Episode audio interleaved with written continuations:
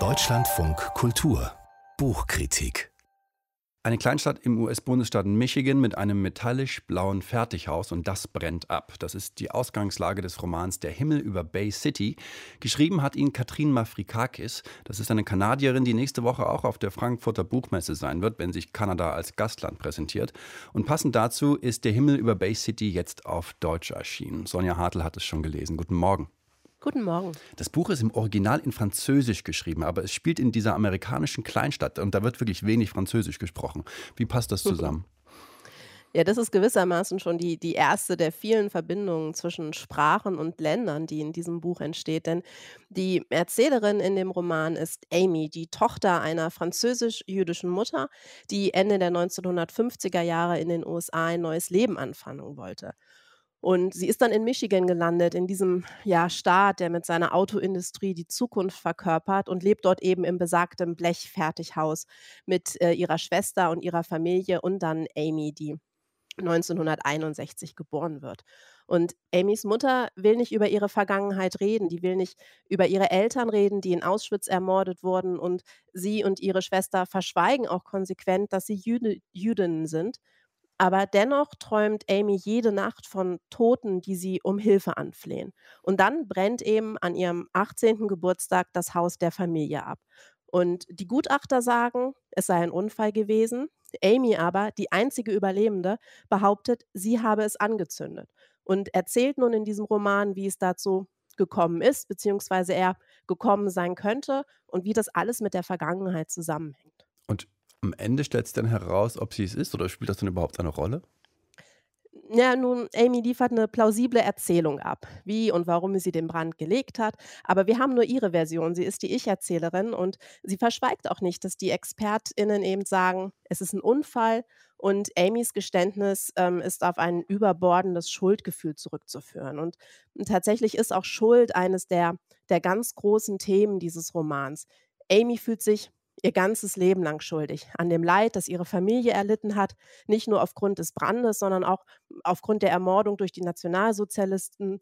Aber sie fühlt sich auch schuldig an den Demütigungen in den USA, an der Perspektivlosigkeit, die sie empfindet. Und sie glaubt, sie müsse nun diese Schuld tilgen. Und zugleich klagt sie ja die ganze Welt an, dass die einfach gleichgültig gegenüber menschlichem Leid ist. Und zwar überall, sei es in Europa, oder in den USA auch gegen den Umgang mit den Native Americans. Also die Großeltern sind in Auschwitz erwordet worden. Dann haben wir sozusagen diese Familiengeschichte, die sich über den Roman immer wieder äh, erstreckt, an, an, an die sich Amy erinnert. Wie erzählt denn der Roman das? Das ist sehr spannend, denn Amys Perspektive ist ja die einer jungen Amerikanerin, deren Mutter ähm, eine französische Jüdin ist. Und sie findet ganz eigene Bilder, um, um vom Holocaust zu erzählen. Die sind ja ja farbenreicher, als sie oft in der Literatur zu finden sind.